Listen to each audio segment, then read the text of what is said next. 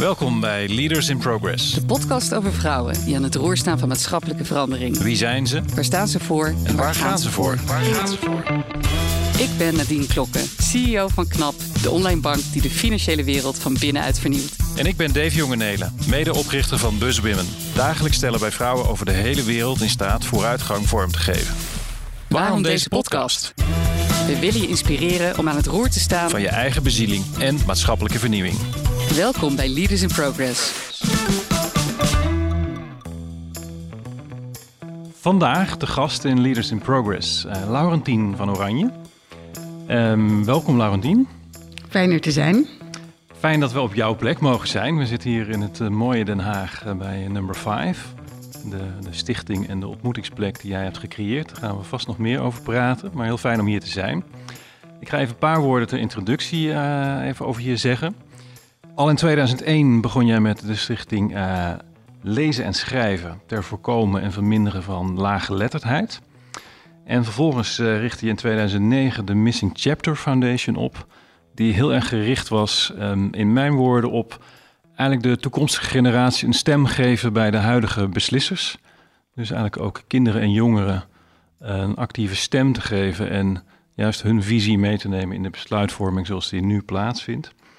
En vervolgens um, komt nummer 5 in beeld. 2017 begon je samen met je man uh, deze stichting, waarvan volgens mij de kracht is de dialoog, de ontmoeting tussen verschillende mensen, de reflectie die daardoor ontstaat. Altijd gericht op belangrijke maatschappelijke vraagstukken. Je hebt meerdere boeken geschreven, altijd met als rode draad inclusie en duurzaamheid. En je woont met je man Constantijn en uh, de kinderen Eloïse, die inmiddels uit huis is, Klaus Casimir en Leonore, hier in Den Haag. En um, ik heb je leren kennen in de ontmoetingen die wij uh, hiervoor hebben gehad als uh, warm, daadkrachtig, constructief, kritisch.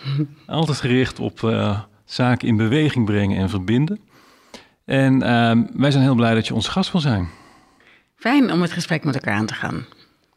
En mogen we even beginnen in het hier en nu met wat jou zoal bezighoudt op, op het moment? Um, ja, een paar grote uh, vraagstukken die en eigenlijk het diep menselijk leed raken en het weefsel van de samenleving en alles daartussenin. Uh, en alle spelers die daar een rol in kunnen spelen. En dat is met name, denk ik, gaat het om uh, de kinderen en jongeren die geraakt zijn door de toeslagenaffaire. Kinderen die opgroeien in armoede. En hoe je dat systemisch kunt aanpakken. En de basis van alles, en dat gaat over taalverwerving uh, 0 tot 4 jaar. En dat is het grote vergeten taalverhaal en dat lijkt een soort, oh dat moeten we fixen daar bij die 0 tot 4-jarige baby's. Maar dat is eigenlijk legt dat de basis van alles. Dus er komt heel veel bij elkaar. En hoe komen die thema's eigenlijk bij jou? Van waarom ben jij met die thema's bezig? De ene ligt al jaren op de plank, de andere ontstaat vanuit een hulpvraag van de ander. En of het komt op mijn pad dat het al een langere tijd in je hoofd dwarrelt, omdat je met allerlei spelers luistert. En die versnippering, die ja, hoor je, daar, daar leef je in. En dat je dan op een gegeven ogenblik een cijfer bijvoorbeeld uh, op je afkomt, bijvoorbeeld bij kinderen en armoede, waarvan je denkt, ja, nu is het genoeg, je moet aan de slag. Dus bijvoorbeeld, um, uh, Nederland staat op nummer 25 van 27 landen van het percentage van kinderen dat we uit de armoede halen. Dus met andere woorden, we doen van alles, maar we lossen het niet op. En zoals je in je introductie zei, um, ja, ik ben er hier op aarde om een zetje te geven om dingen te, te helpen fixen. Niet dat ik dat doe, maar dat ik geloof dat er zoveel potentie, geld, middelen, partijen zijn hoezo lossen we bepaalde dingen niet structureel en systemisch op? Ik denk dat dat mij drijft. Dus een laagje dieper en een ook meer echt naar dat systeem wat daaronder zit kijken. Ja, en daar moet je een, een soort. ehm, gisteren zei iemand tegen mij, die had het over zichzelf als een positieve weirdo. Ehm, eh, en een soort. Het kan anders. Daar, ben ik, daar geloof ik in. En dat is niet omdat ik dat vind, maar dat heeft te maken, denk ik, op de manier waarop ik mijn waarheidsbevinding eh, tot stand breng. Dat dat heel lang duurt, dat je dan met zoveel mensen je praat, je luistert, je vraagt. En langzamerhand in je hoofd vormt zich die puzzel. Dat het anders kan, zonder dat je nog weet hoe dan. Want daar heb je al die spelers weer voor nodig. Dus dat is een soort. Er gebeurt heel veel in mijn hoofd. In de verbinding met anderen, doordat die eigenlijk allerlei puzzelstukjes aandragen. Ja, en dan op een gegeven moment denk je, dan komt er een soort stoot van nu moet het gebeuren. En dan komt het. En dan komt er een soort momentum. Dus ik ben ook heel erg van, er is altijd een momentum voor dingen. Dus dat houdt mij bezig. Je zei net, ehm, eh, sommige dingen lagen al op de plank. Wat, wat lag er bij jou op de plank? Nou, eigenlijk uh, taalverwerving ben ik natuurlijk eigenlijk al zo, zoveel jaren mee bezig. Dus dan, dan begin je, uh, het was eigenlijk al, al die jaren voorkomen en verminderen en preventie. Maar dan moet je op een gegeven moment, ja, neemt ook de stichting. Ik werk, ben ook niet meer bij, betrokken bij de stichting, maar draag het natuurlijk wel een warm hart toe. Uh, want ik geloof ook dat je altijd een bepaalde moment je een rol hebt in een proces. En ik ben daar zelf actief ook uitgestapt, omdat ik vond dat de stichting weer een andere rol moest aannemen. En uh, politieker, dus dan ben ik een staande weg en dan moet je terug een stapje opzij. Maar dat wil niet zeggen dat je het vraagstuk loslaat. En mijn frustratie dat, je het, dat, je, dat we het maar niet fixen, ja, die blijft door, ongeacht welke positie of rol je hebt in een uh, organisatie. Um, dus die preventie van wanneer begint het nou, daar ben ik door blijven graven en gesprekken met wetenschappers. En, en ja, maar hoezo niet? En dan langzamerhand vormde die puzzel zich. En, um, ja, en dan op een gegeven moment komen dingen bij elkaar. En dan moet je natuurlijk altijd wel een beetje sprokkelen naar geld om ergens te beginnen weer. Ik ben natuurlijk die soort van eternal start-up. um, ja, en dan komt het, komt het bij elkaar. En we hebben dus nu een subsidie van het uh, ministerie van VWS gekregen om eigenlijk ja, maar weer te beginnen met die beweging. Ja. En waar is bij jou het eerste zaadje ontsproten? Kun je dat nog herinneren? Voor wat? Nou, eigenlijk voor die passie op in eerste instantie taal, als ik jou beluister, waar het mee, wat eigenlijk al een beetje op de plank lag. Is dat iets wat, wat van kinds af aan bij jou er al in zat? Of is dat... Nou, niet. Het interessante is dat, denk ik, mijn zaadje, het is niet taal. Taal is maar een onderdeel van iets diepers. En ik denk dat ik dat heb meegekregen van mijn, van mijn opvoeding en van mijn ouders. En Um, en dan weet je natuurlijk nooit wat er zelf in zat en wat zij ja. hebben meege meegegeven. Maar dat is die diepe gevoel van, ja, misschien wel een soort gedachte van, ja, maar een samenleving is er voor iedereen en van iedereen. En ja, ik denk 30, 35 jaar geleden, dat ik, mijn, mijn, ik denk mijn leven in Amerika heeft me daarmee denk ik toch ook de ogen geopend. Ook in een deel van Amerika, in San Francisco, Berkeley, waar je die schrijnende verschillen ziet. Waar we zeker toen nog in Europa toch een soort van de samenleving zorgt ervoor, de overheid zorgt ervoor dat het goed gaat met iedereen. En ja, geconfronteerd werd met een samenleving waar dat absoluut niet is. En waar het eigenlijk zo makkelijk is om tussen, uh, tussen alles door te glippen. En, en uh, er hoeven maar een paar dingen verkeerd te gaan in je leven. Uh, ziektekostenverzekering, scheiding, werkverliezen. Ja, en mensen wonen op straat. En daar heb ik destijds ja, ook uh, met mensen eindeloos op straat. Ik heb zelfs een paar dagen op het strand geleefd met een aantal um, zwervers. En ja, hun verhalen gaven mij eigenlijk de inzichten. Oh, oké, zo werkt dat dus. Dus dat zit al heel lang heel diep in me. Dat die waarheidsbevinding vanuit de mensen om wie het gaat. eigenlijk de enige manier is om te snappen waar dan zo'n enorm groot vraagstuk over gaat. En waar zit in jouw idee dan uh, eigenlijk dat we het continu niet fixen, hoor ik je net zeggen? Ook met een sparkel erbij van een gretigheid om het te willen oplossen. En toch ben je daar de hele tijd mee bezig. Heb, heb je daar kijk op, hoe komen dan die verhalen, de waarheidsvinding vanuit eigenlijk de mensen die je spreekt en het toch niet fixen? Waar zitten de, waar zitten de koppelpunten waarop je denkt dat het... En waarschijnlijk heb je er idee bij, want daar heb je natuurlijk ook nu weer uh, een heel programma voor opgetuigd. Maar waar zitten de koppelpunten waarop het verschil gemaakt zou kunnen worden? Ja, goede vraag. Um, nee, dat is natuurlijk eigenlijk precies waar, waar number 5 ook over gaat. Om die koppelpunten eigenlijk, die, die, die disconnected punten te koppelen. Dat zit hem bijvoorbeeld in, als je het gaat over kinderen die opgroeien in armoede. Um, dat zit hem in um, de koppeling met de situatie van de ouders. Maar in hoe we het georganiseerd hebben, zijn dat allemaal gescheiden werelden. Je hebt de organisaties die bezig zijn met kinderen. Je hebt de organisaties die bezig zijn met ouders. Maar die zitten niet in een gezamenlijk denkproces. Um, dus dat is zo'n koppelpunt.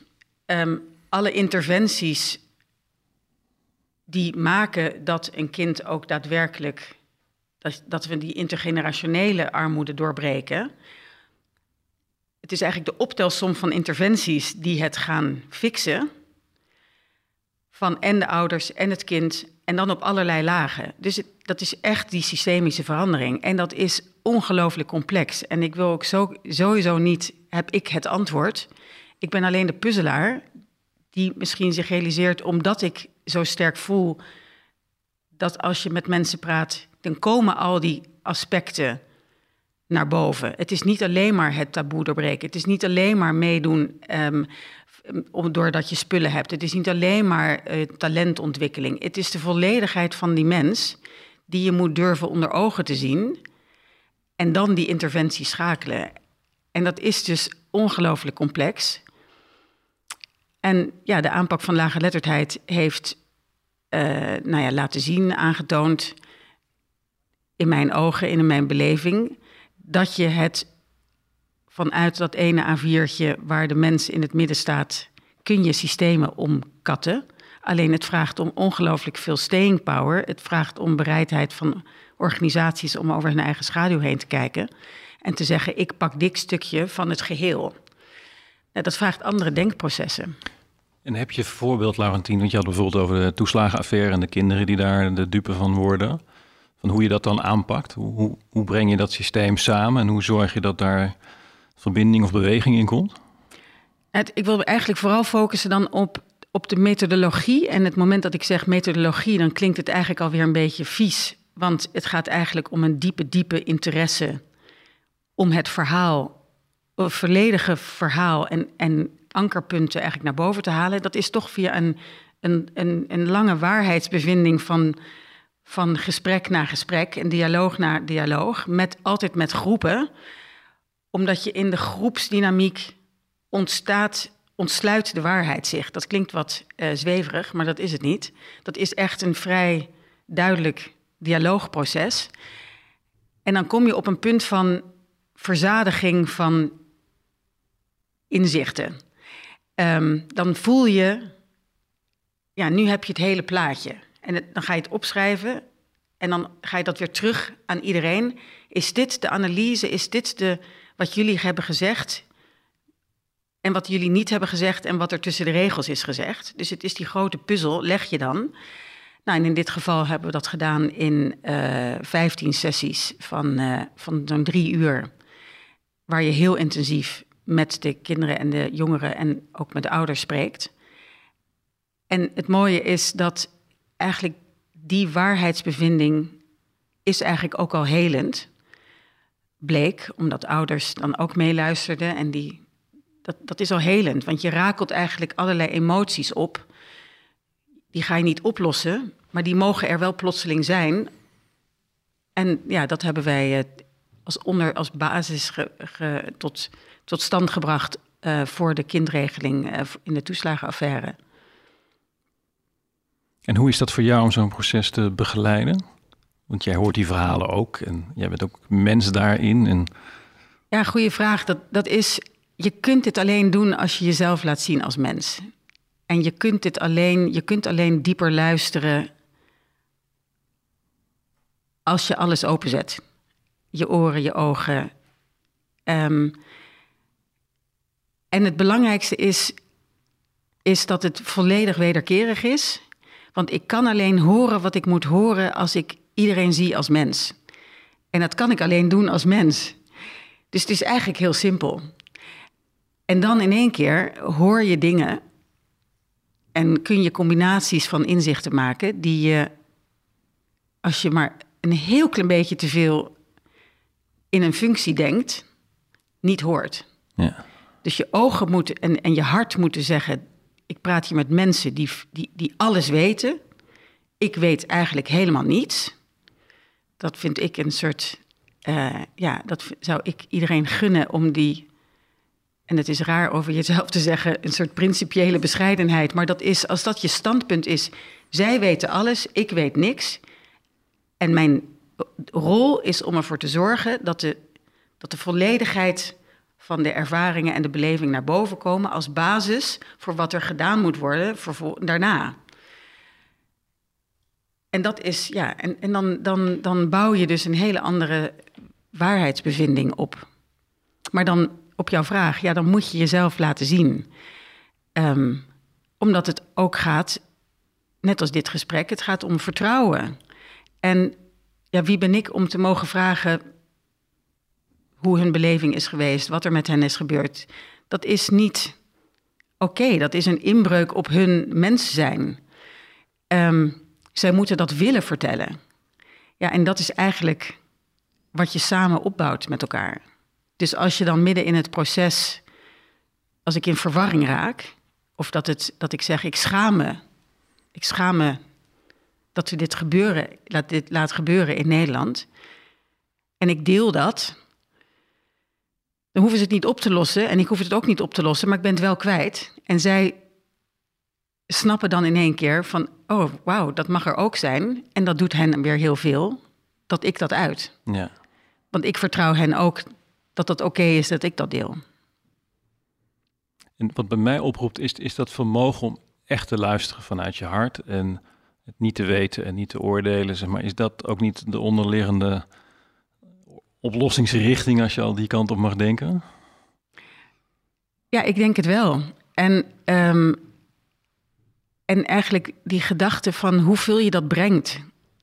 Ik ben zoveel door de afgelopen jaren. Uh, en ik denk dit, dat dit echt pas een aantal jaar geleden uh, is ontstaan, maar dat dit proces daar wel heel erg toe heeft bijgedragen.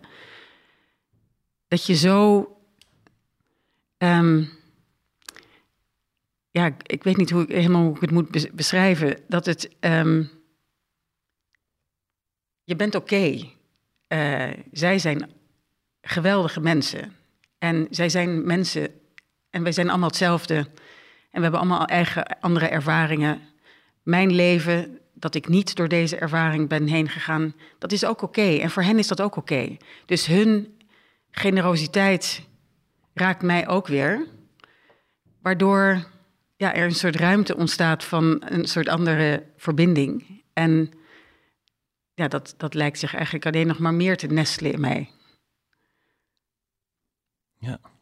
Dus het is eigenlijk wat er gebeurt in zo'n gesprek, is dat er een soort volledige autonomie ontstaat van,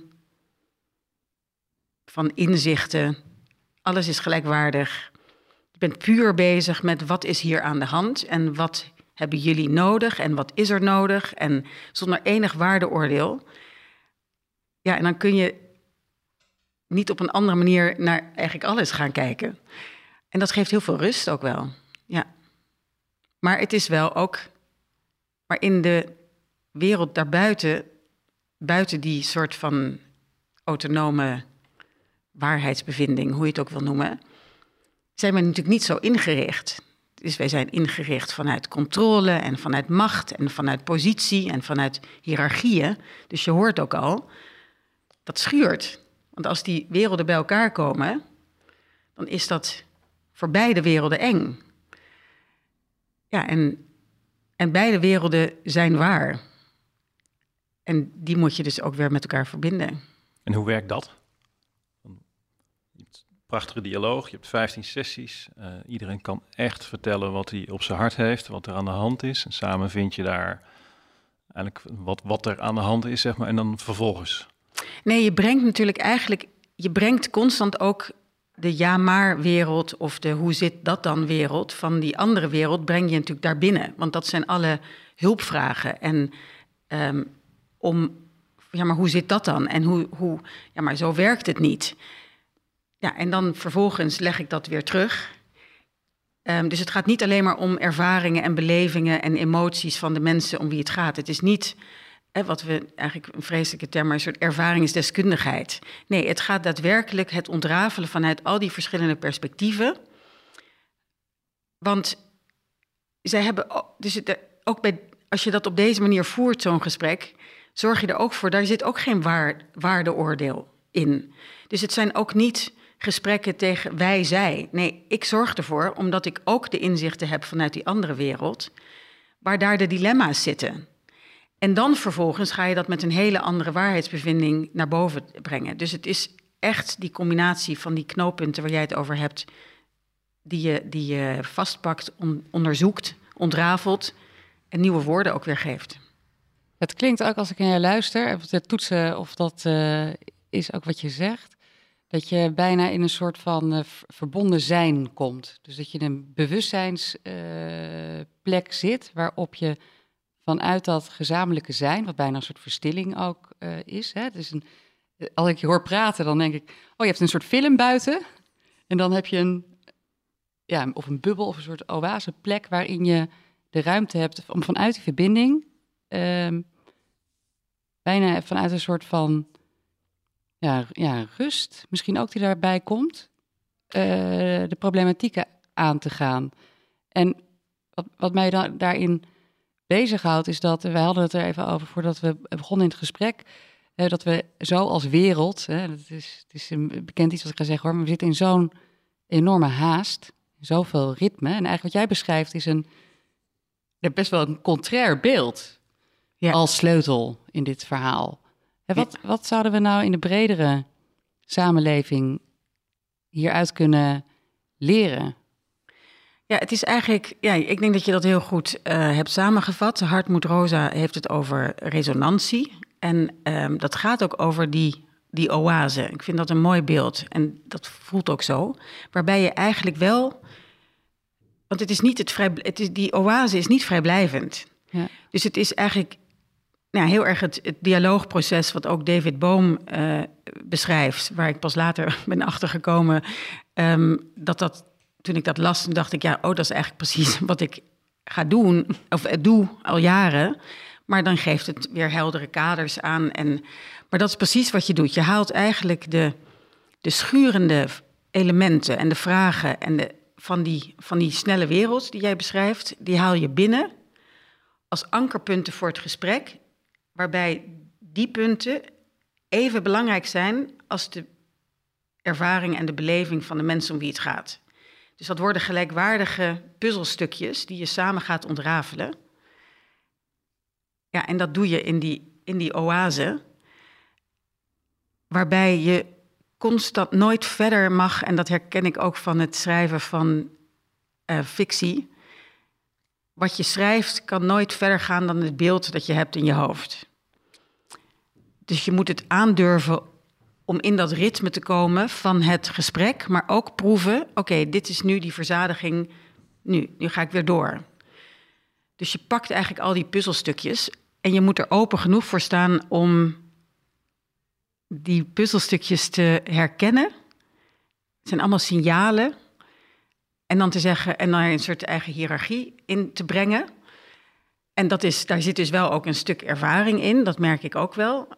Um, dat je het steeds makkelijker herkent. En het moment dat ik dat zeg, moet ik weer zeggen: Oh ja, maar denk maar niet dat je het weet. Want anders dan snap je het weer niet. Nou ja, dat is, maar het is wel een cadans zoals je die beschrijft. En als je naar je eigen leven kijkt, eh, Laurentien, van de puzzelstukjes van je eigen leven, zeg maar. Van, je zegt al iets over San Francisco en het strand en daar is iets ontstaan. En wat zijn nog meer belangrijke puzzelstukjes hier naartoe geweest? Want mijn ervaring is dat heel veel ervaringen die in je leven zijn een soort voorbereiding weer op wat daarna komt. hoe zie jij dat? Wat, wat zijn belangrijke puzzelstukjes voor jou? Ja, dat is natuurlijk. Mijn leven is echt één grote puzzeltocht. um, uh, En ik denk dat dat. Ik ben een nieuwsgierig iemand. Ik wil, ik wil, sna ik wil iets snappen. En, en dat doe ik, denk ik, vanuit van nature, vanuit gevoel. Ehm, ik denk dat als kind. Mijn vader is heel. En mijn moeder weet heel veel over literatuur. En ik ben, heel, ik ben ze heel dankbaar dat aan de ene kant, denk ik, die twee werelden in mijn opvoeding zitten. Dat aan de ene kant was er zeg maar de harde kant. Je moet de krant lezen, je moet goed je inlezen en weten wat er speelt. Maar er was ook altijd heel veel ruimte voor gevoel uh, bij mijn beide ouders. En ja, ik denk dat ik dat me heel erg eigen heb gemaakt. Ja, en al die stapjes uh, en keuzes die je maakt, en die, die, ja, die heb ik altijd gemaakt. En ik denk altijd vanuit een soort intuïtie um, wel of niet meegaan naar Japan op mijn vijftiende met mijn ouders. Ze gaven mij de keuze. Uh, ik mocht zelf kijken naar welke. En daar hielpen ze natuurlijk wel bij. En dan kies je voor de Franse school, terwijl dat eigenlijk de minst voor de hand liggende keuze was. Nou, dan ga je daarin. Dan openbaart zich daar een wereld. Uh, er wordt een aantal maanden niet eigenlijk tegen je gesproken. Ja, daar zit dan dat puzzelen. Ja, hoe kan ik hier verbinding krijgen? En dan op een gegeven moment, poef, dan gebeurt er iets en dan gebeurt het. Um, ja, eigenlijk alle, het gaat denk ik altijd over de keuzes die je maakt. En mijn vader zei op mijn vijftigste, je hebt altijd geleefd tussen wagen en slagen. en um, ja, je moet maar zien of het een goede is. Maar ik ben niet een planner. Terwijl het, als ik werk, moet je wel vooruit kunnen kijken en vooruit durven denken. Dus eigenlijk, dat noem je dan misschien heel strategisch. Maar daar ben ik wel heel analytisch en. Um, maar, mijn, maar nooit sneller gaan dan het licht en sneller gaan dan het beeld dat je hebt in je hoofd.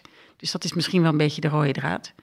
Dus die, dus die Japan-ervaring was een belangrijke. Het toch ja, 30 jaar buitenland, eigenlijk iedere keer weer opnieuw zelf beginnen. Ja, en dan maar weer je nieuwe weg vinden. En zo komen langzamerhand die wegen een beetje bij elkaar. En ik blijf ook enorm veel zin hebben in alles wat er nog kan gaan komen. Dus ik um, ja, voel me een bevoorrecht mens. En die wereld, heel internationaal, gewoond, gewerkt. Uh, zit die wereld ook in jou? Jij staat in de wereld, maar zit de wereld ook in jou? Heel erg, heel erg. En ik denk dat dat ook bijdraagt aan, uh, aan alles. Aan je mensbeeld, aan je wereldbeeld. Um, hoezo bepaal je... Ik ben denk ik ook wel een enorme beelddenker. Um, dus eh, waarom bepalen, bepalen, we dat een bepaalde groep mensen er zo moet uitzien, omdat dat weer de, de regels zijn? Um, ja, en omdat je zoveel verschillende soorten mensen, ja, hoe doe je dat daar? Ja, iedereen doet het een beetje op zijn manier. En in een bepaalde cultuur is dat, uh, ligt dat voor de hand. En in een andere cultuur ligt dat voor de hand. Ja, dat verzamel je natuurlijk wel op je pad. En zo ontstaat je beeld, denk ik. Dus die puzzeltocht is ook daarmee verbonden. En ik denk dat ik heel erg ook een, een CEO van zei een aantal jaar geleden met, over de Raad van Kinderen, die we vanuit Missing Chapter hadden ontwikkeld om niet zozeer de jongeren een stem te geven, want dat was niet de insteek, maar dat was omdat de volwassenen het niet snappen. Dus het was eigenlijk upside down. Mm um, die, die, had, die zei eigenlijk, ja, je verandert de spelregels van het gesprek. Ja, en daar hou ik van. En dat hoor je ook in, dit, in die oase. Je verandert gewoon de spelregels van het gesprek. Alles wat je zegt is waar. En alles wat je zegt is goed. Wat niet wil zeggen dat dat de waarheid is. Nou ja, en dan ontstaat die ruimte, die oase die jij benoemt. Dus dat kan anders, is de story of your life. ja, ja.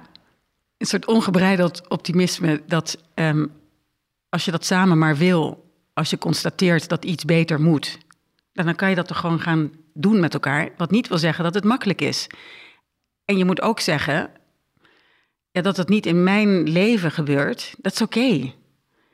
Um, iemand anders pakt het stokje daar maar weer voor, wil door. En dat vertrouwen moet je eigenlijk ook hebben. En als je het altijd doet Niet vanuit een eigen middenstip.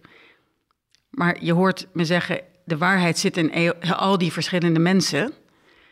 Ja, dan heb ik ook altijd een diep vertrouwen dat gaat goed komen. Want je komt altijd natuurlijk mensen tegen die meer weten, andere dingen weten, dit ook zo willen. Je steekt ze misschien ook wel een beetje aan met dat gedachtegoed. Dan komt dat wel goed. En doordat ik met ook heel veel jonge mensen werk, je moet je, ik hoop, ik gun zo de, de dinosaurussen, waar ik mezelf ook toe reken op mijn 55ste, dat als je snapt dat je de tafel, dat je de, de stoel openzet voor, voor meerdere stoelen aan tafel voor de nieuwe generatie, hoeveel rust je dat geeft als leider, dat je het al aan het doorgeven bent. Niet jullie zijn de toekomstige generatie. Nee, de generatie is er al. Zij leven nu. Ze zijn anders gewired. Als je die aan tafel gelijkwaardige stem geeft, vanuit die principiële bescheidenheid, hoe geweldig is dat dat je het vertrouwen kunt hebben dat het goed gaat komen, omdat je samen bent opgelopen. Ik snap soms niet, en daar hoor je mijn frustratie, ik snap soms niet dat mensen dat niet snappen. Dat jongeren niet een ander diersoort is. Nee, dat zijn mensen die, hebben alleen, die zijn op een ander moment geboren en die leven voorwaarts. En wij leven met de baggage van daarvoor. Het is eigenlijk zo simpel.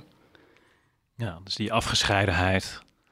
Ja. Die, die, snap jij niet, kun jij niet bij. Nee. nee. En het interessante is, de jongeren bestaat niet. Er zijn ook jongeren die niet die openheid van geest hebben. Daar kun je dus niet goed mee bouwen. Dus als er jongeren zijn die eigenlijk ook al wat afgestompt zijn omdat ze vinden dat het zo moet, ja, daar kun je dus niet diezelfde soort bouwenmethode mee, mee uh, samen oplopen. En anderen die zeggen: Wauw, wacht eens even, we kunnen verbondjes maken. Ja, dan kun je natuurlijk geweldige dingen doen samen. En ook in de dinosaurussen-generatie van mij. Het gaat om de, de soort van houding die je hebt om samen dingen te gaan fixen. En als je daarin open bent, dat je weet, ik heb niet de waarheid, ik heb niet alle inzichten, ja, dan kun je dus samen bouwen. Het is, het is eigenlijk echt heel simpel. Het vraagt alleen een bepaalde grondhouding. Ja, en het, uh, uh, als ik naar je luister, klinkt het ook alsof je een, nou, een paar dingen die ik hoor. Eén, echt een heel positief vertrouwen hebt. Wat uh, ook niet gemeengoed is, denk ik overal. Dus die valt me op. De andere die me opvalt is dat je, uh, ik, ik vind dat aansprekende gedachte overigens, dat het lijkt alsof het zich vormt in de gezamenlijkheid, in de soort van in het parallele universum waar je met elkaar ergens zou ik bijna willen spiegelen naar niet de dinosaurus waar je zelf onder rekent. Want ik denk dat dat, uh, dat misschien iets te zwaar uitgedrukt is. Maar ook juist mensen die een heel leven geleid hebben, is natuurlijk ook heel veel wijsheid Mhm. en view. Hè? Het, is, het is ergens gewoon de, het continuum van dat gezamenlijke en die vorm vormen in contact. Hè? Wat ik ook opvallend vind, je moet niet sneller gaan dan het licht of niet sneller dan je beeld. Uh, en, en je zei net ook, ik, ben, ik werk heel erg vanuit uh, in relatie met mijn gevoel. Geeft het beeld uh, van, dat vind ik wel boeiend. Ik denk dat wij daar ook in het bedrijfsleven veel van kunnen leren. Van hoe hou je dat contact met de pols van gewoon wie wij allemaal zijn. Ja. Het, het, het, klinkt inderdaad misschien eenvoudig, maar het doen is niet wat ik vaak zo hoor. Um, kun, je, kun, je, kun, je, kun je een beetje meenemen in um, hoe dat positieve licht, dat positieve, dat positieve beeld, dat dit leidt tot iets positiefs, ondanks dat ik hoor zeggen, ja, we moeten toch eens een keer gaan fixen, want we zijn zo lang al bezig en het is niet gelukt. Waarom denk je nog steeds dat het wel zich uiteindelijk zet naar een positieve plek, naar een goede plek? Um, ja, ik, waarom het dus uiteindelijk toch gaat lukken, denk je, of niet? Ja. Of wat er voor nodig is om het, zich, om het nee, te, te lukken? Meer waar, jou, waar jouw geloof, althans zo uh, luister ik het, uh, vandaan komt dat het, dat het naar een goede kant gaat. Dat het een positieve richting heeft, dat je een hoopvol vertrouwen hebt. Omdat er zoveel goede mensen zijn, omdat er zoveel denkkracht is. Dus als je plotseling, het is een het is een soort ander beeld van alle assets die je hebt. Doordat je die niet wegzet als groepen die minder kennis hebben of laag opgeleid. Of, nee, dat zijn, ik, zie, ik, zie, ik leef in een soort wereld van assets. Ik zie iedereen als, een, als je aan een mission bent, dan moet je met dat alleen maar kun je dat doen met heel veel assets. Nou, jij in het bankwezen moet dat, jij snapt dat en jij snapt dit, denk ik, dit sowieso. Dus dan moet je zorgen dat je, dat je helder bent over, de, je moet die assets herkennen. En als je die gaat combineren, maar het is wel een, een, een, vaak een onverwachte combinatie van assets. En dan zeggen we, ja, dat zit hem in de creativiteit. Dat is wat het is. Je bent creatief met kurk aan het koken. Dat je al die assets denkt en niet bijvoorbeeld al zegt: nee, maar we moeten alleen maar deze waarheidsbevinding. Dus je laat dat heel erg open en dan ga je die assets met elkaar combineren. En dus ik geloof heel erg in het. Daarom misschien ook mijn drive als je kijkt naar Nederland, waar we het zo goed hebben, waar er zoveel middelen zijn, daadkracht, uh, verbinding eigenlijk informele zin tussen bedrijfsleven, overheid, maatschappelijke organisaties. Maar het missende stuk is de mensen om wie het gaat. Dat als je die daar in de mix brengt, dat is waar de kracht zit.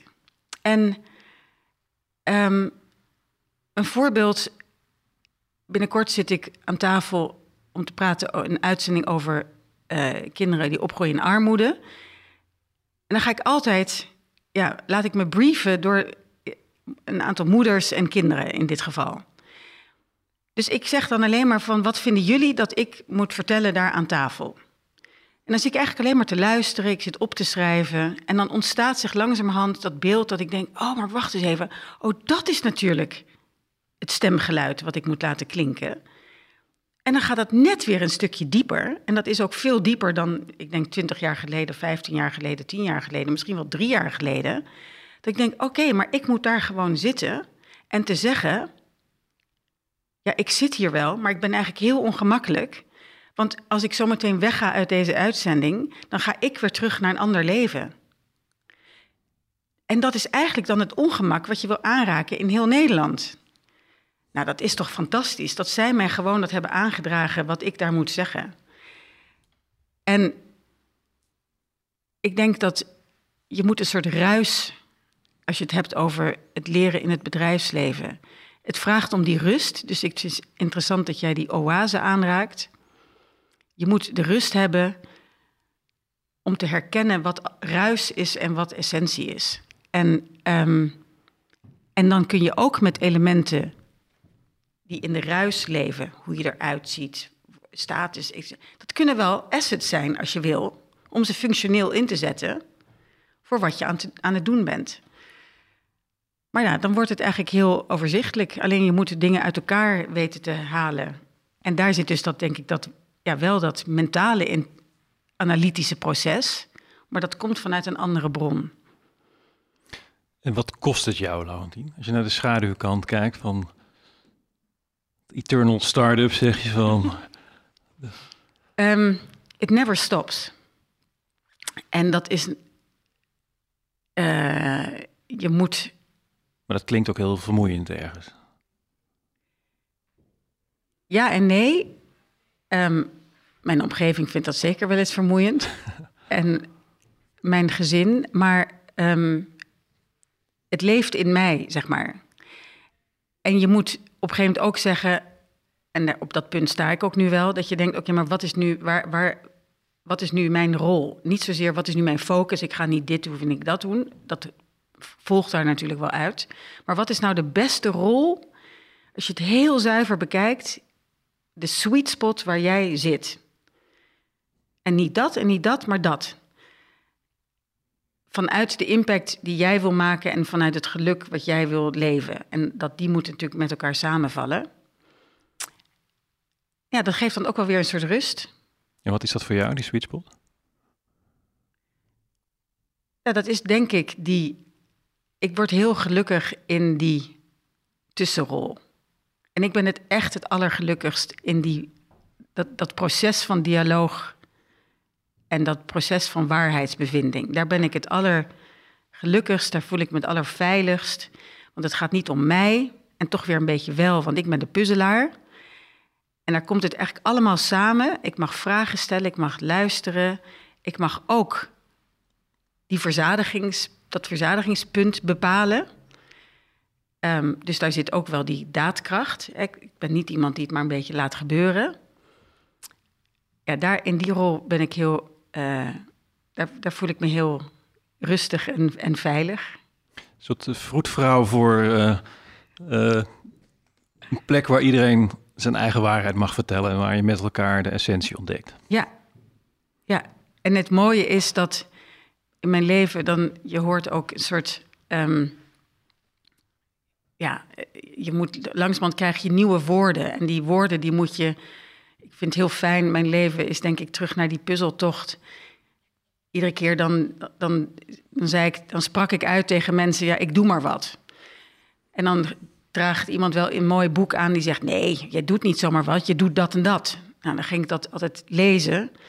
Oh, dan een soort rustmoment. En dan denk je: Oké, ik ben niet gek. Ik ben niet die positieve weirdo. Um, it, kind of makes sense. Nou, dan ga je weer door met nieuwe woorden en met nieuwe ankerpunten. En dan kun je het weer een beetje beter uitleggen. En dan, want je moet wel iedereen ook daarin meenemen, want je hoort het, het is een collectief uh, verhaal. En dan kom je weer op dat punt ook van je eigen verzadiging van... ja, maar wat ben ik nou aan het doen? En ik doe maar wat. En dan spreek je dat weer uit. En dan komt het weer met een ander iets. Ja, en dat heeft me enorm geholpen. Die boeken um, hebben me enorm geholpen om iedere keer weer een soort denkkader te scheppen... zodat ik het beter uit kon leggen aan andere mensen... wat ik in hemelsnaam aan het doen ben en was. Want heb je ook de weirdo gevoeld, onbegrepen gevoeld? Van ik wat voel als, als je echt voor een verandering gaat, voel je je bijna per definitie onbegrepen, omdat je iets aan het doen bent wat, wat anderen niet volgen of niet zien. Of... Ja, ik vind het, als je, ja, nu je dat zo zegt, kijk, het, ja, dat is, in sommige processen is dat heel eenzaam en voel je je totaal onbegrepen, want wat je aan het doen bent, is doorbreken bij de mens, bij allerlei mensen, dat ze niet helemaal nog snappen wat ze moeten snappen het, het snappen dat de diepe waarheidsbevinding is vanuit de mensen om wie het gaat. Ja, dan zie je mensen in een soort visieuze cirkel, want die, die snappen dat nog niet. Maar de enige manier dat ze dat leren snappen is door het te doen. Maar hoe krijg je ze in die flow? Ja, dat is heel frustrerend. En daar moet je de goede woorden voor vinden en de goede um, metaforen om ze misschien daarin te krijgen. En ook weer je te realiseren, ja, ben jij dan degene die ze dat moet voorhouden dat ze dat niet snappen? En ja, dat is, dan wil je iemand zeggen, snap het nou. Maar dan moet je dat ook weer even misschien af en toe loslaten en te zeggen, oké, dan ben ik niet degene die ze kan leren dat het snappen. Dan laat je het los. Maar je missie laat je niet los. En dat is misschien waar je een beetje moed voor moet hebben. Want het is niet het geëikte pad. Dus de missie blijft vast en de vorm verandert. Uh. Dan ben ik nog getriggerd ook uh, wat je zei over dat, dat ongemak.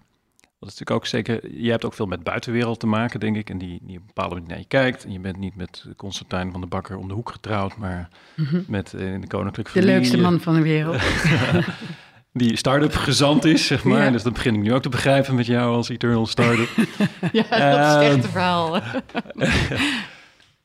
maar dat ongemak, is dat gemak of ongemak? Dat je daardoor bekeken wordt en onder een vergrootglas ligt. Aan de andere kant sta je zo in die samenleving, ben je met al die mensen in gesprek. Van hoe voelt dat voor jou?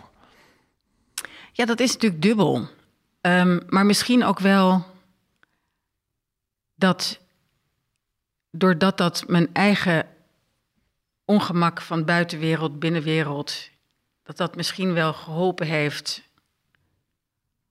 om mijn eigen noorden, zuiden, westen, oosten te vinden. Dat het, je wil dat dat samenvalt. En dat wil je natuurlijk ook bij de leiders in het bedrijfsleven, dat dat gewoon samenvalt. Buitenwereld, binnenwereld, wat je doet, klopt uiteindelijk. Um, en dat wil niet zeggen dat je altijd dingen doet waar. Ja, het, het moet gewoon wel echt wel kloppen. Dus ja, dat heeft me denk ik een soort uh, scherpte aangebracht. Van dat dit de enige manier is om gelukkig te zijn, denk ik. En ehm, ja, doordat het dan weer niet over mijn missies of mijn dingen gaat, dan vind je die sweet spot. Dus ik denk dat me dat ja, heeft verder gebracht. En wat betekent Constantijn daarin? ja, heel veel. Um, want hij, we zijn heel anders, maar in essentie denken we, kijken we dezelfde manier naar de wereld. We hebben andere manieren om daar te komen, wat we aan het doen zijn. Maar we vinden ons volledig op kernwaarden en ja, ook wel misschien een soort van discipline van, van dat het moet kloppen. En ja, dat, dat, dat je moet uit kunnen spreken over de keuze. Je moet je keuzes kunnen uitleggen. En als het niet helemaal klopt, ja, dan, ja, dan moet je ook niet verbaasd zijn dat mensen daar kritiek op hebben. Ja, en, en als je, maar als je ervoor staat, dus ik denk dat we dat allebei hebben. Als je ergens voor staat, je hebt er goed over nagedacht, je hebt een goede overweging gemaakt, je, um, dan moet je daar ook voor kunnen staan. En um, ja, ik denk dat dat allebei wel heel erg, uh, dat dat ons uh, verbindt ook. Mm, mooi. Als we hem, uh, als we hem deze doorkantelen naar een, eigenlijk een vaste vraag die we altijd stellen. Dat is, uh, als jij jezelf een compliment zou mogen geven. Ja, het is ook altijd een soort van. Het is eigenlijk de pleaser, maar het is natuurlijk tegelijkertijd een beetje een, teaser. Wat zou, wat zou dat zijn?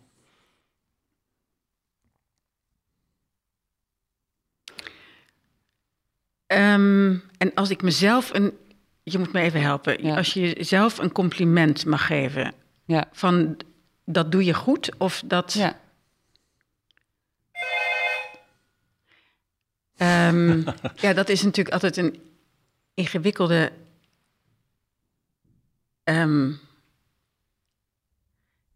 het, het, het, is zo tegennatuurlijk natuurlijk om jezelf een soort van. Uh, nou, ik durf nu wel langzamerhand te gaan zeggen dat ik.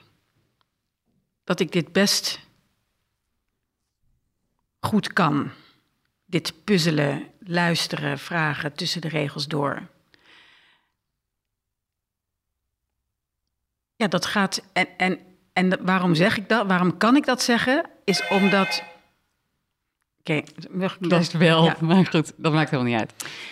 Um, dus als ik er één zou kunnen geven, dan is dat dat ik voel dat ik, dat, dat puzzelen langzamerhand echt wel niet meer is. Ik doe maar wat.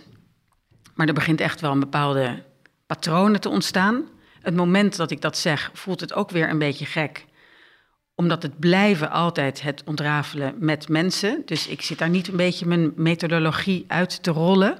Want dan op dat moment gaat het mis. Ja. En mijn eikpunt is wel. Maar dat klinkt natuurlijk ook een beetje gek. Maar dat, dat de mensen die ik. waarvan wie ik het perspectief belangrijk vind. mij de zekerheid door de feedback die ik krijg. zekerheid geven oké, ik heb dus daar dat goede gedaan. En misschien nog een heel belangrijk wel iets wat niks te maken heeft met dat compliment. Misschien ook wel. Ik hou van weerstand. Misschien is dat nog wel belangrijker. Ik hou van weerstand, want weerstand brengt mij tot het identificeren van die assets. Dus ik heb weerstand nodig om te snappen waar de, die, die knobbels zijn waar jij het aan het begin over had. En dat, je wordt snel zeggen mensen, ja, maar hè, je wil altijd naar de mond. Eh, niet dat mensen dat. Dus mensen hebben het snel over leiders dat die naar de mond gepraat worden. Ik geloof erin dat leiders die weerstand nog veel dieper moeten organiseren omdat zij er dan beter, omdat zij beter snappen wat er speelt. En dat is dus voor mij echt een heel actief iets. Nee, spreek het uit. Zeg wat je niet goed vindt. En dan kan ik dat weer afwegen in dat hele kader waar ik het net over had. Dus misschien is dat wel dat ik, ik durf die weerstand op te zoeken. Is misschien wel nog een beter compliment. Want dat is leuk. En als je dat in één keer gaat snappen, dan is iedere weerstand is een soort kans om het beter te maken. Het is eigenlijk meteen ook een, uh, een appel naar onze luisteraars, wat je nou vertelt. Toch? Het is eigenlijk naar het hele leadership om dit op te zoeken en daar eh, de krachten uit te gebruiken. Ja, en het enige, het mooie is met weerstand, het enige is dat je zegt: Oké, ik heb dit en dit. Klopt het wat ik zie of niet? Dus uitnodigen. En dan moet je je heel goed realiseren dat je als leider of iemand die boven het maaiveld uitstaat, dat mensen, dat er eerst een paar leemlagen zijn van je maar naar de mond praten. Maar dan moet je echt actief naar. Nee, maar volgens mij klopt die niet. Als mensen niks zeggen, dan moet je zeggen: nee, maar volgens mij heb ik nog niet alle perspectieven. Dan moet je mensen een beetje een handje helpen om te zeggen wat er niet klopt aan mijn verhaal. Nou, en dat zijn allerlei stapjes die, die moet je aandurven. En niet alleen aandurven, maar aan willen. Want je denkt, dan wordt eigenlijk wordt mijn, verhaal, mijn verhaal beter. En dat is nou precies wat ik nodig heb. Dat is mijn grote asset. Ja, dat wordt echt, dan wordt het zo leuk allemaal. Ja, mooi is dat. En uh, ik zal me nog af te vragen, jouw vrouw zijn, uh, een moeder zijn, uh, heeft dat nog een bepaalde rol gehad in dit proces, in deze ontwikkeling? Ja, ik, ik denk het wel. Uh, vind ik lastig te zien, maar ik gaf laatst les aan, aan 20-jarigen aan um, eigenlijk over kernwaarden en over um, hoe je eigenlijk dit zo kunt doen. En ik wil ze eigenlijk allemaal in change agents uh, helpen om deze positie in te nemen. En, en ga het anders doen met andere spelregels. En, um, en dan voel ik wel dat ik, dan hoor ik mezelf wel zeggen tegen die jonge meisjes: van ik denk dat jullie, dit is jullie kracht. Want jullie, uh, ik denk vrouwen, en eh, daar kunnen we dan een heel ander gesprek over hebben, maar die, die, die moeten vooruitkijken. Die moeten, um, uh, wij moeten, als we kinderen baren, dan moet je door pijngrenzen heen en al die verschillende natuurverschijnselen. Um, ja, dat zit er allemaal in dit soort waarheidsbevinding. En dus zet je non-ego in om je kracht te zijn, zeg maar. Dus ik geloof wel dat ik geloof wel in de kracht van vrouwen om het anders aan te pakken. En dus niet je te doen precies wat de spelregels zijn in de boardroom die mannen hebben bedacht. Maar om een beetje en mee te bewegen en het een beetje anders te doen.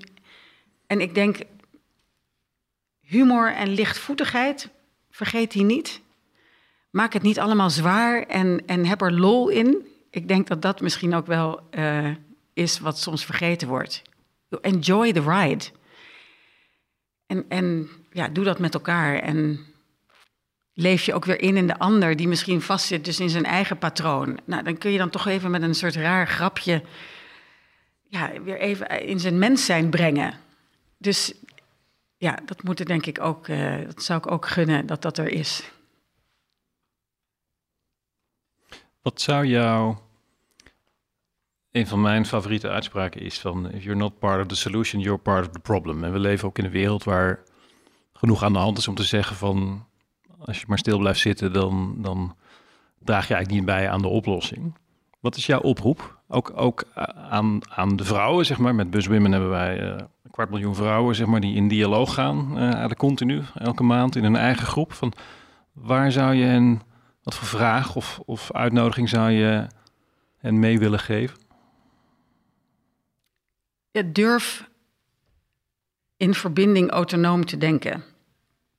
En geloof, vertrouw erin dat als je die zorgvuldigheid in de praktijk brengt, dat het goed is. En twijfel ook niet daaraan. Maar er zijn natuurlijk zoveel vrouwen en mensen die, die allerlei, door allerlei trauma's, situaties, dingen die ze hebben meegemaakt in het leven. Ja, dat dat, dat dat makkelijker klinkt natuurlijk dan het is. En iedereen heeft zich daarin zijn of haar zoektocht.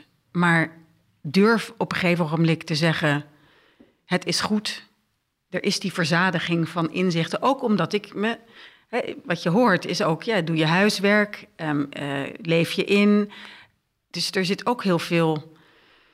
Je kunt niet zomaar een beetje fladderen. Um, maar durf, ja, durf zorgvuldig te leven. En durf dan ook op een gegeven moment te zeggen: wat ik doe is goed.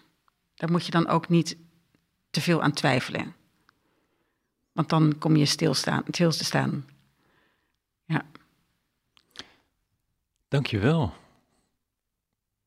Ik denk, we zijn ook, de tijd is echt gevlogen. Maar dat zat er al in, uh, denk ik, toen we wisten dat we met jou gesprek gingen. Ik heb een paar dingen opgeschreven die, die ik toch nog even ga noemen. Um, uh, de, de, eigenlijk wat ik mooi vond was dat als we kijken naar uh, jouw purpose, wat je drijft, dat je zei op aarde ben ik om, om dingen te, te helpen fixen. En dat wist ik eigenlijk al heel vroeg, had ik daar een soort van besef van. Dus het is ook niet zo, het klinkt niet als een bedachte route. Het is alsof het er al in je ingebed was. En in die zin dat je um, je leven leidt, daarin uh, steeds misschien nog bijna een stukje jezelf buiten jezelf vormt. Um, en ook steeds meer jezelf bent aan het worden. En dat, dat zich dat ook continu doorontwikkelt. Um, de kern, hè, volgens mij van je denken, van bijna je methode, om dan dat vieze woord maar te gebruiken, is de waarheidsvinding door echt met de mensen om wie het gaat in gesprek te gaan en daarin te verdiepen en vanuit die openheid en die verbinding de stappen te zetten. Anders dan over mensen uh, te praten en over de problemen die dan eigenlijk gewoon mensen zijn, uh, aan de slag te gaan. Um, gesprekken van mens tot mens. Um, ook, ook de beelden van wat, wat ik net al zei, wat je schrijft kan nooit verder gaan dan het beeld in je hoofd of de verbeelding in je hoofd niet sneller gaan dan het licht. Dus eigenlijk continu in contact blijven en daarbij niet confrontatie, schuring, ongemakken uit de weg gaan, maar juist daar eh, eigenlijk de kleurrijke, de schakering vinden die dat brengt. En daar dan ook eigenlijk, zie ik bijna bij een soort geluk in vinden. Uh, dat, uh, dat is ontzettend mooi om te zien. Mijn leven is een grote puzzeltocht van nature uit gevoel in Japan om te ervaren hoe het is om eindelijk verbinding te vinden. De verschillende plekken die je leerde hoe het is om steeds opnieuw te starten. Um, te tunen bij de, bij de omgeving waarop je zit. Um, dus eigenlijk heb je zelf ook in je pad zo gemerkt hoe het is om in en uit verbinding te zijn. En, en wat dat betekent, denk ik dat wellicht ook maakt dat je bij uitstek zo in deze pusselaarsrol, in de facilitator van de gesprekken, um, effectief kan zijn. En dan appel aan, uh, aan onze luisteraars. Zet je non-ego in om in je kracht te zijn. Vervorm vooral de spelregels of vorm ze. Ook een heel mooi appel. Um, ik denk dat we heel vaak uitgaan van wat er is. En er kan natuurlijk heel veel zijn. Hè? Verbeelding is misschien wel de grootste kracht om zaken in beweging te zetten. Um, en daarin taal ook. Hè? Want taal is niet alleen methodisch leren lezen, maar taal is denk ik ook om de diepte van het leven te kunnen kennen hè? en te kunnen delen. Um, en als laatste een stuk humor en lichtvoetigheid erin, die ik zo tussen de regels door ook proef, uh, steekt in ieder geval mij weer aan. Uh, jouw autonome persoonlijkheid, je openheid en ook het enigszins overvallen van ons. Ik vind het ontzettend fijn hoe we het gesprek hebben kunnen voeren. En wil je daar ontzettend voor danken. Dankjewel. En uh, ik denk dat deze samenvatting uh, begrijp ik mezelf ook weer een beetje beter. en dat is heel mooi om waar, dat ook weer zo'n gesprek je ertoe dwingt om dan eerst even twijfelend te zeggen: ja, maar waar gaan we het dan precies over hebben? En dat je dan eigenlijk al, dit is ook een, een mini-waarheidsbevinding en het ontstond ook. En dat komt ook doordat het dus veilig voelde. En dit is hoe het gaat. Zo simpel is het. Ja, is mooi. Dankjewel, Laurentien. Voor je verhaal, voor je wijsheid, voor een levend voorbeeld van autonoom in verbinding. We hebben een mooi uh, geschenk voor je. Een, een, een, boek uit eigen, uit eigen werk. Dat heet The Gift of Friendship. Omdat uit vriendschap uh, als waarde, denk ik, uh, heel veel moois kan ontstaan in de wereld. zeker als je naar het positieve kijkt, zoals jij dat ook benoemt. Dus heel veel dank. En we hopen ook dat onze luisteraars hier weer veel inspiratie uit gaan halen. Dankjewel. Dankjewel. Weer een boek in mijn bibliotheek. Ja. Dankjewel voor het luisteren naar deze aflevering van Leaders in Progress. We hopen dat je ervan genoten hebt en er volgende keer weer bij bent wanneer we een nieuwe gast aan tafel hebben. Ben jij geïnspireerd en zou je ook willen werken aan vooruitgang? Dat kan. Ga nu naar www.leadersinprogress.nl en kom in actie. Of neem direct contact met ons op via de e-mail. Graag tot de volgende keer.